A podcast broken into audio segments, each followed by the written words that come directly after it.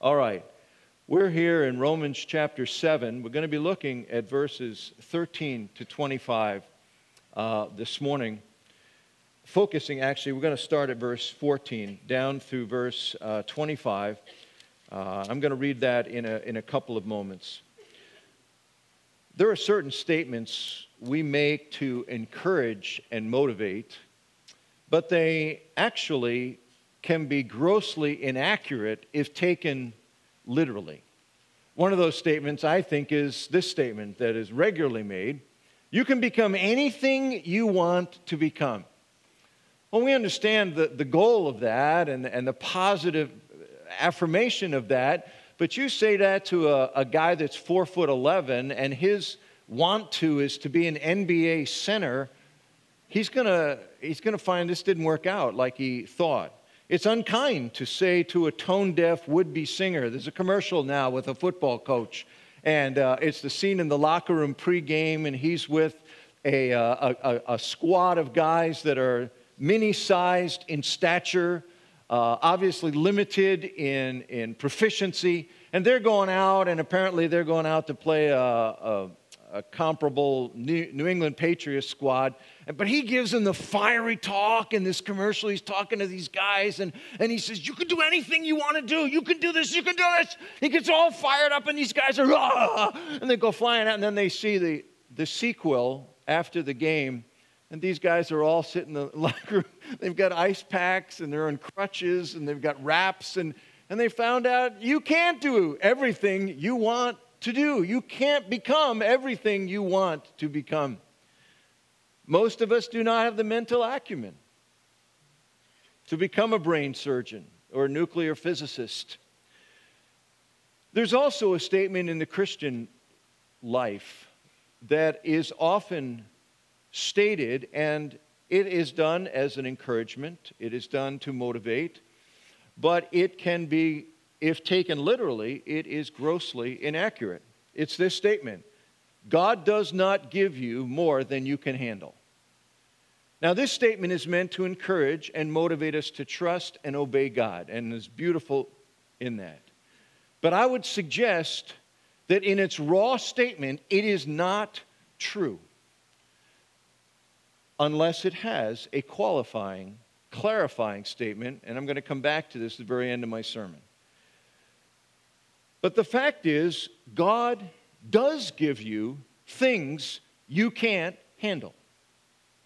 And it is a giant part of the Christian life that He does so.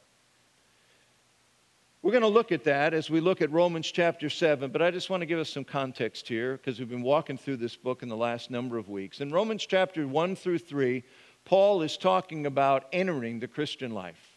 How do we enter? And he says there's two ways to try to enter the Christian life. Two ways to try to, to have a relationship with God, to, to, to, to be acceptable to God into that relationship. And he says you can do it under law. And under law is basically saying that your validating performance record is what is measured. That is our default mode. We all, by nature, try to measure up and earn our way to God and hope we've done more good things than bad things or more good things than most other people, and we'll measure it. And he says that's living under law.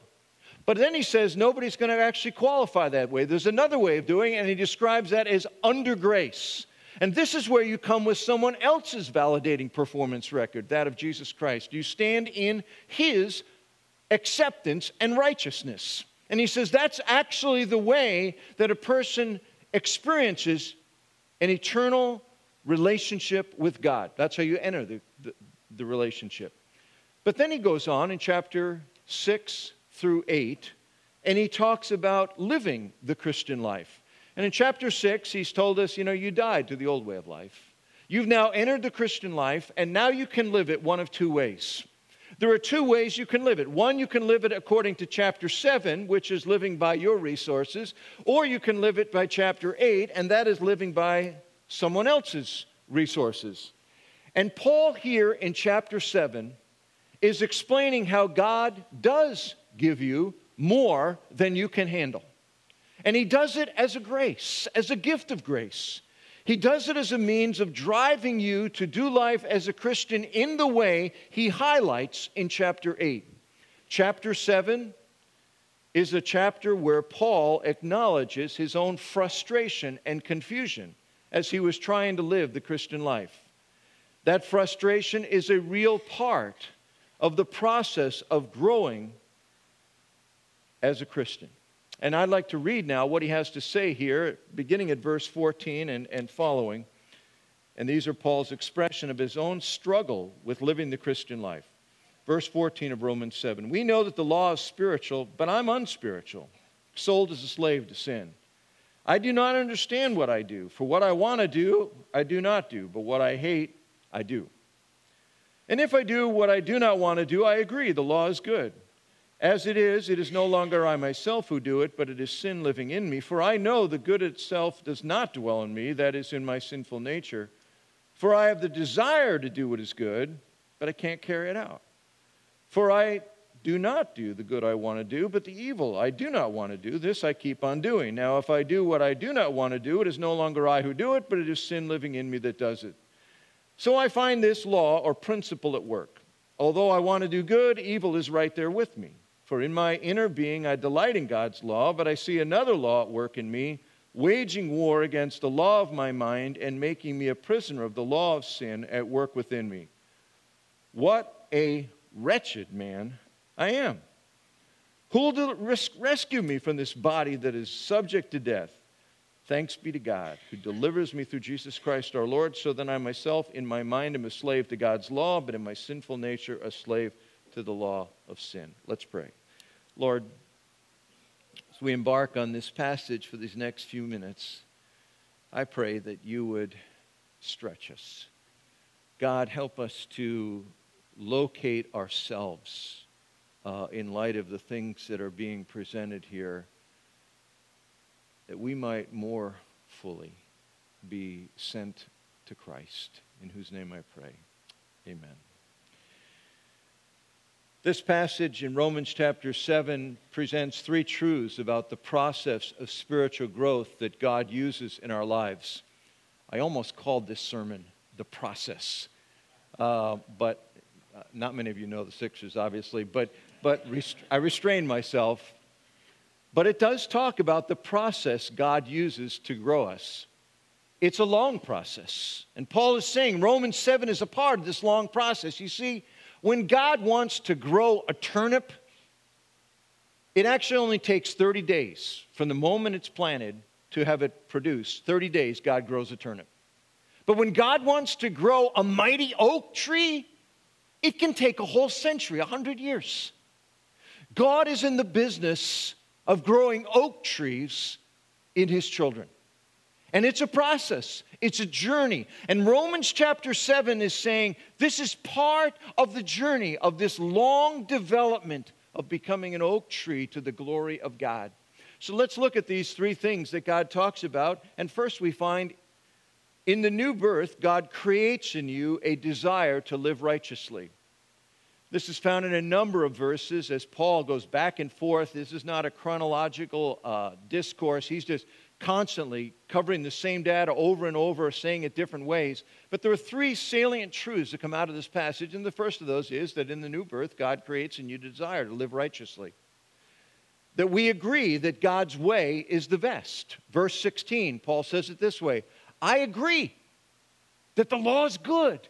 He says, I've come to this conviction. Now, this is a conviction that people don't have until they embrace Christ as Savior. Basically, he's saying, before you embrace Jesus as Savior, to some degree, you found God's commandments limiting.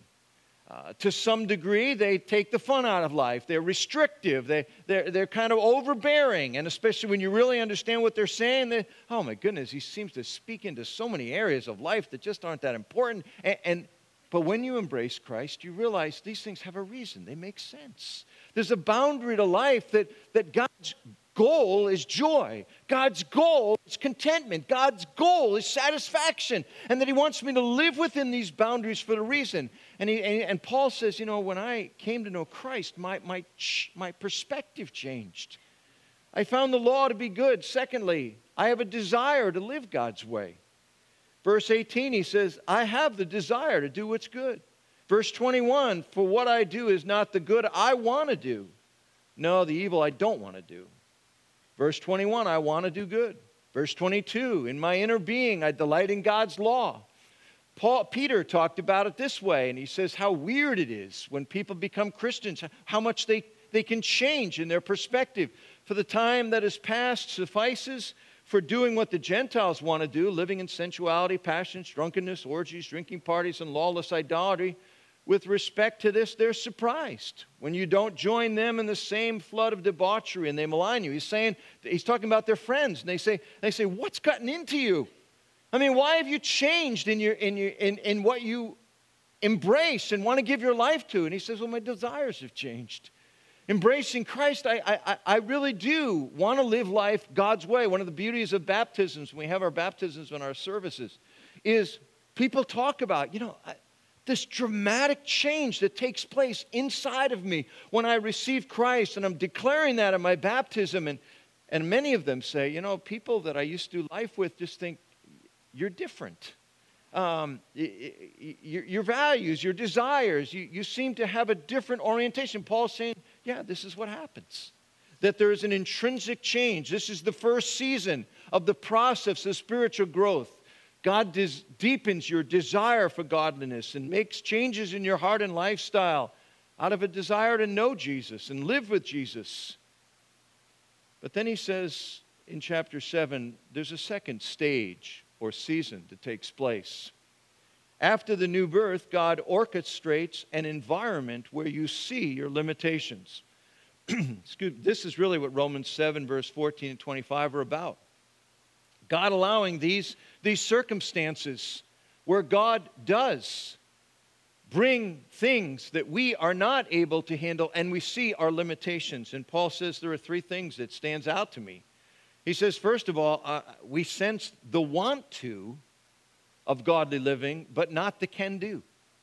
He says this in a variety of ways. Look what he says, verse 14 I'm unspiritual, sold as a slave to sin. Verse 18 I have the desire to do what is good, but I can't carry it out. Verse 19 For what I do is not the good I want to do. No, the evil I do not want to do, this I keep on doing. He says, even with the want to and, and the desire that I have as I'm growing in, in, in, this, in this Christian walk, I'm finding I have the want to, but I don't have the can do. Maybe you experience that.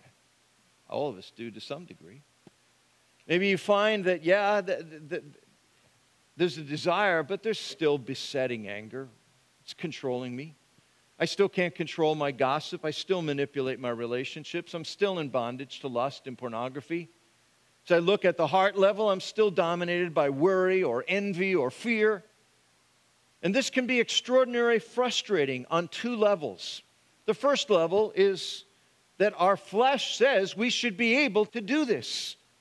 That we, and Paul talks in verse 18 about that, that that he has within them, even though he's embraced Christ, he still has this thing called the flesh, which, or a sinful nature, as some versions have it.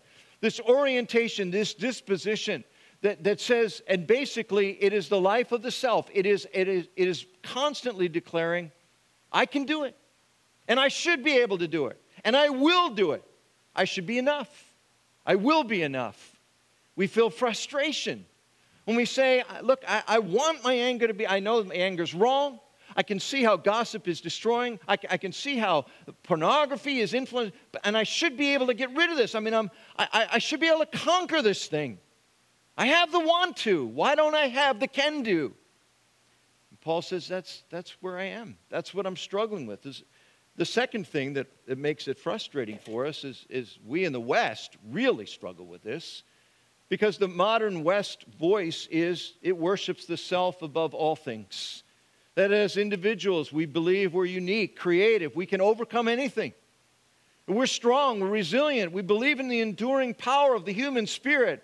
And Paul talks about the limitations of that here in verses 14 to 25. It is striking that in verses 14 to 25, he uses the words I, me, my, or myself 42 times in those verses.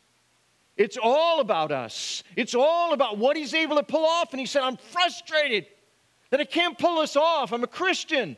I'm, I'm walking, I want to walk with Jesus. I've got the desire, but I don't find the can do.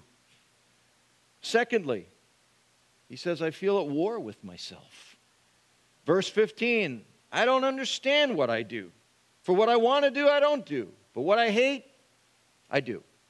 In verse 21, when I want to do good, evil is right there with me. Verse 22, for my inner being, I delight in God's law, but I see another law, a principle at work in the members of my body, waging war against the principle of my mind and making me a prisoner of the law of sin at work within my members. He said, I feel this terrible conflict.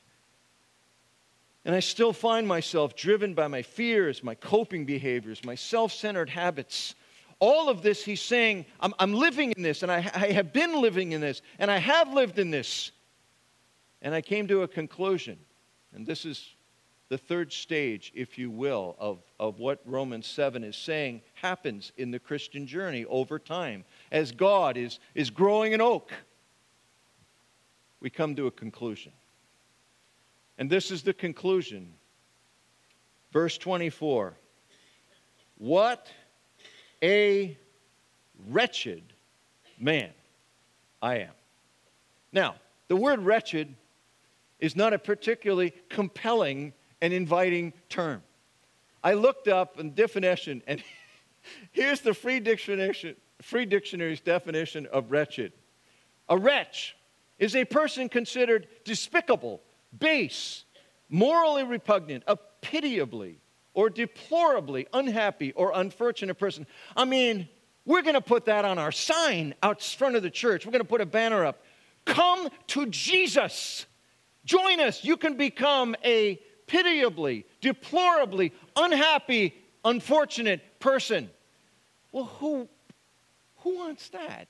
Well, that's not what the word wretched actually means. That's what it means culturally. But the word wretched is actually a financial term. It is a term that means literally, we were measured and come up short. It is the word that we would translate bankrupt. It is the idea that I don't have the goods, I don't have the resources. It's only used one other time in the New Testament. It's used in Revelation 3. It's talking to a church called the Church of Laodicea, who were very self sufficient, confident in their self sufficiency. And Jesus says this to them you say, I'm rich, I've prospered, and I need nothing, not realizing you guys are wretched, pitiable, poor, blind, and naked. He says, You're depending on, on, on, on your own self sufficiency. You don't realize you're bankrupt. You're, you're, you're actually without the resources needed. He's saying you're in over your heads, and you're going to continue to, to fall flat on your spiritual faces and your spiritual lives, trusting in your own self sufficiency. It's exactly what Paul had learned. Paul is saying, as I've watched, I, I have the want to, I don't have the can do. I don't know why I do these things when I don't want to do them.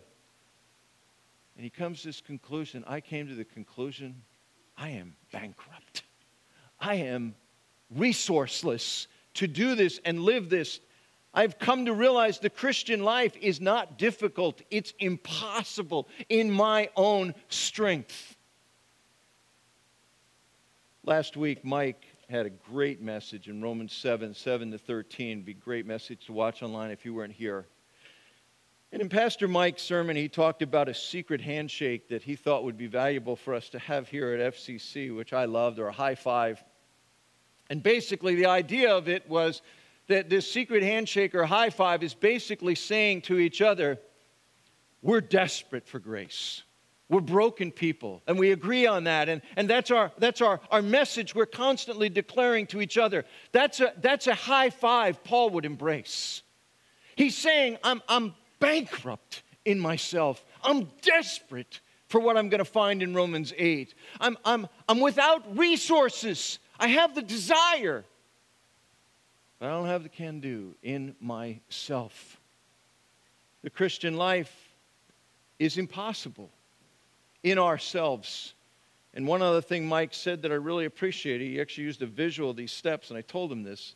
Uh, it was my favorite part of his sermon this visual of how the Lord takes us going down the steps and, and makes us process inwardly with questions, deeper and deeper. But where it takes us is it brings us to a place where we look inside enough that we see I'm bankrupt. Uh, I see what's driving my heart. It causes me to see the Lord does that. God allows things in your life as a Christian that help you see that state in order that you can be brought to what he found out in verse 25 and into chapter 8. And here's what he says in verse 25, 24 and 25. He says, What a wretched man I am. Who will rescue me from this body that is subject to the death, to death? Thanks be to God who delivers me through Jesus Christ our Lord. The whole message of the Christian life is that it is a life of union with God. That the life of the flesh is the life of self sufficiency and individualism. It argues for a life of separateness and disconnection. But you are not created to live the Christian life on your own. But just like you try to be adequate in all realms of your life, you try to be adequate in your spiritual life, but you are not. And Paul argues with us that failure is one of God's primary means of spiritual growth. Romans 7 is the story of failure. It is the story of trying to live, and we all naturally do it, and we all default back to it regularly. Try, I'll take it from here, God. I'll do it. I can, I, well, yeah, I can do this much. I can live the Christian life in my own strength. Here, whether we consciously or unconsciously do that, we jump between Romans 7 and 8. But Paul says, when I'm living my life in Romans 7, the message that I need to see is my failure is a reminder that I am not wired or created to live this on my own that the incredible message he presents to us as the hope of Romans 7 is found in verse 24. Thanks be to God that even though I'm bankrupt myself, I live through and with Jesus Christ our Lord. It is why, for every Christian, every one Christian that thrives spiritually in prosperity, there are 10 that thrive in adversity. Because adversity reminds us we are dependent, we are insufficient, we have lacks, we are bankrupt, we don't have the resources. And you, when you are most qualified to live victoriously in Christ is when you are most aware of your deficiencies and lacks, when you least feel adequate. This is the, because you are most prone to lean into the one that can live that life through you. This is the upside down nature of the Christian life. It is what Paul discovered, where he found that when he was weakest and most conscious of his weakness, he tended to find his most strength in Christ because that was when he leaned into him. 2 Corinthians 12, Paul's asking God to remove some, some hard things in his life, and the Lord said, My grace is sufficient for you, Paul, for my power is made perfect in weakness. Therefore, Paul says, I'll boast in my weaknesses, so that the power of Christ may rest upon me. For the sake of Christ, then, I'm content with my weaknesses, insults, hardships, persecutions, and calamities. For when I'm weak, then I'm strong. That doesn't mean he was strong other times, and this was the only time he was weak. He says, but these things help remind me. They, they give clarity. I mean, they, they let me see what's real. That I'm bankrupt apart from what God is offering me through Christ. There's an illustration that I want to use and try to wrap all this. It's in the Old Testament, story of a guy named Moses, and Moses had been, I don't know if you know Moses' background. Moses' background was he was actually raised in the household of Pharaoh, the biggest mucky muck in the world at that time. And he was raised in his household. He had all the privileges of, of uh, Egyptian education. He was actually, according to ancient uh, traditions and, and records we have today, Moses is listed as being a military general in the Egyptian army. Uh, Josephus in the Roman era actually says that, uh, that, that Moses in Egypt was a general and victorious in some Egyptian battles. I mean, this was not a nobody in Egypt. This is a guy, this is, this is a warrior. And the Lord comes to Moses and he says uh, in, in Exodus chapter 3, he says to him, Moses, I will send you to Pharaoh, so that you may bring my people, the sons of Israel, out of Egypt. And here's Moses' response Who am I that I should go to Pharaoh and that I should bring the sons of Israel out of Egypt? Now, we might expect at that moment that somebody should come up alongside of the side of, of Moses and say, Who are you? Come on, man. You're a general. You're the leader. I mean, you're raised in Pharaoh's household. You're going back to a guy you know. I mean, who would be better than you? Who has been more prepared for this than you? God has done all these things. You're the guy. This is the moment. This is your call. God has given you everything you need. And that God would just respond to Moses where Moses says, Oh, who am I? That God would say, Moses, you can do this, buddy. I mean, all you've got to do is believe in yourself. I know exactly who you are, and I have appointed you to this. And I never give anyone anything he can't handle. That's not what God said to Moses. Moses said, Who am I? And here's what God said. Very next verse.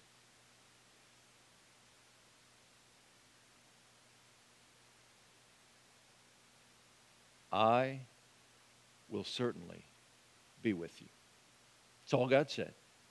I will certainly be with you. He's saying this to him Moses, it doesn't matter who you are. Whether you're a warrior or a leader, whether you're a handmaid in, in, in, in, a, in a lowly hovel in, in the city of uh, in the, in the people of Israel, it doesn't matter who you are because I will be with you. He doesn't give him a pep talk, he doesn't give him a pregame speech. He just says, I will be with you. I will be with you is not just a promise God makes to his children. I will be with you is the promise. It is the promise of the ages. It is the promise of the whole Christian experience. It is both the rationale and the goal of God's rescue mission. He came to save us not only from our sin, but from our self sufficiency. Now, some of you are struggling right now. Some of you have been hammered with life. Some of you are experiencing failure, difficulty, weakness in your relationships, in your habits, in your interior life. I would plead with you don't waste the moments of failure, of weakness, of brokenness. Don't waste the season where God has you helpless and feeling inadequate. You're tempted to respond one of two ways. One is to respond and blow it off. I can lick this. I can do it. I, just need to be more disciplined. I, I, I can, I need to add more to my life. I, I, I, can make myself happier if I just build in these things again, if I just get more organized. I can overcome these issues in my life. Or maybe you'll, you'll compare yourself with someone else and say, after all, I could be them. Or, or you know, actually, my wife's more of the issue than I am, or my husband, or, you know, what did and you sort of blow it off. That sense of, I'm bankrupt and I'm struggling and I, I, I don't have enough. Or you can respond this way with absolute despair. You can be morose, you can be depressed, you can be angry, you can be frustrated, or you can realize what Paul is saying to us in Romans 7 God does give you more than you can handle. He does. But He doesn't do it to leave you in Romans 7, He does it to drive you to the realities of Romans 8 that this is not about your resources, this is not about your capacities. This is about your seeing you are bankrupt. But there is one that is willing to live life with you, in you, and through you. Now, our struggle is we go back and forth with Romans 7 and 8. We'll probably do it today. Maybe we'll become convinced, yeah, it's living with Jesus, it's walking in Jesus, depending on Jesus, and, and then we're going to find a situation and we're going we're to try to make it about us, or we're going to not be willing to really acknowledge the desperateness of our circumstance. But the reality Paul is saying to us is that as God is growing the oak, more and more we are coming to see it's not about me, it's about Christ. It's not about my sufficiency, it's about my insufficiency, basking in the sufficiencies of this promise. I will be with you. That the whole Christian experience is a life of union, not separateness, not self sufficiency, not independence. That we are. We're desperate. We're broken. We're needy. We're bankrupt. God be glorified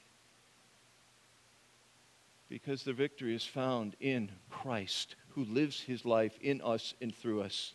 I mentioned at the beginning of this message, I would come back to the phrase that I started with and try to clarify how our original statement can be a true one. God does give you more than you can handle. It's true. But never more than He can handle in you. That is the most dramatically significant statement that I can make in this whole sermon. It's this God does allow things and bring things into your life that are more than you can handle in your strength. And you're going to find the d- despair of trying to live in your own strength in Romans 7. It's a gifting of God.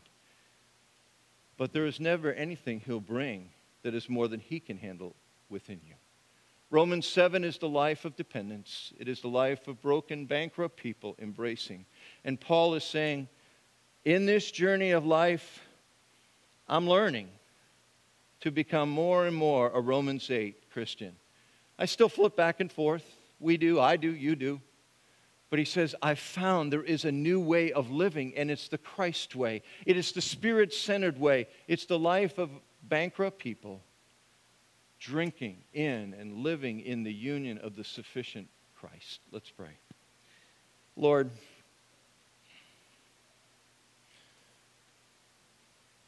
these are such, in some ways, simple truths stated simply and yet have the potential for such life change. God, thank you for failures in our lives. Thanks right now for all the things in this room and all the people that are listening online are experiencing that are overwhelming them. Every one of those has been allowed as a grace to drive us more to live in the reality of Romans 8. That there will still be hardship, that life will still be challenging and hard, but there is an entire different way of living when we are living as bankrupt people embracing the sufficiency of Christ. Lord, lead us to that end, I pray. In Jesus' name. Amen. Now go in peace to love and serve. Enjoy the Lord.